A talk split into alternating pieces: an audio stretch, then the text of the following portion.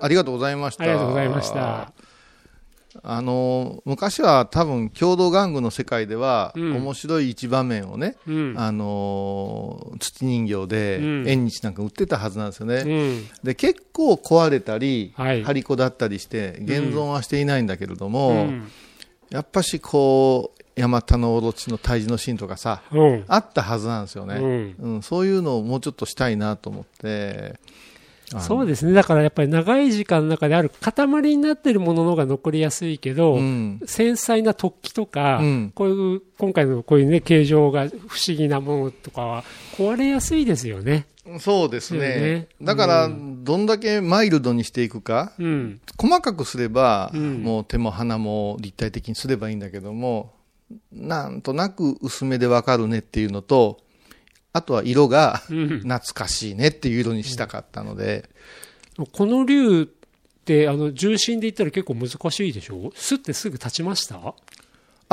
竜は、そうですね、ちょっと苦労はしましたけども、うん。結構過去に竜にの背中に乗った仏様とか作ってきたんで、うん。竜はやっぱしポイントを押さえると、うん。あの、すごく簡単なんですよ。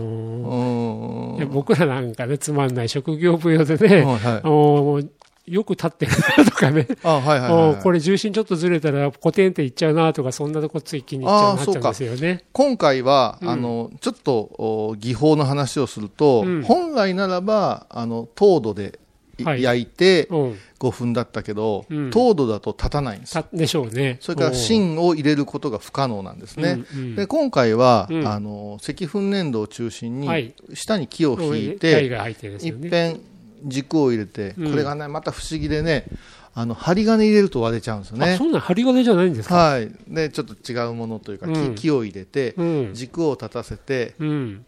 で、まずですね、うん。皮も作って、うん。上に向いてる竜を作るわけですよ。はい。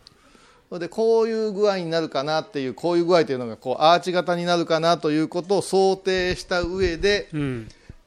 あーあの、文殊菩薩様をひっつけるんですよ。うん。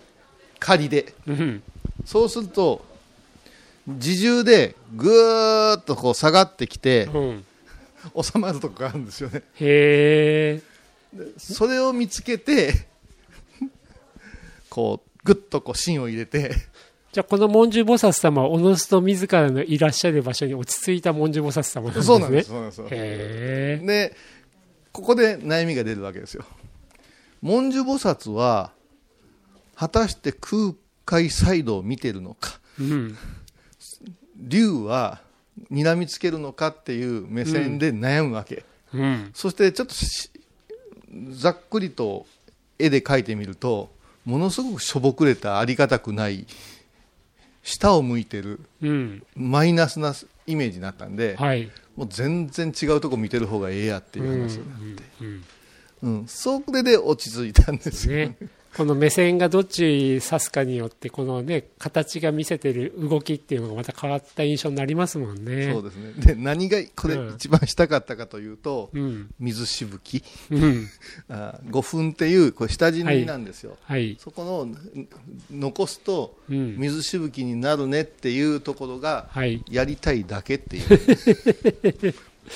なるほど。はい、だからまあ今回は思っていた色より薄くしたり思っていた色より濃くしたりとして、うん。最初考えてた彩色の予定図よりはうん。随分変わったのは事実です、うん。うん。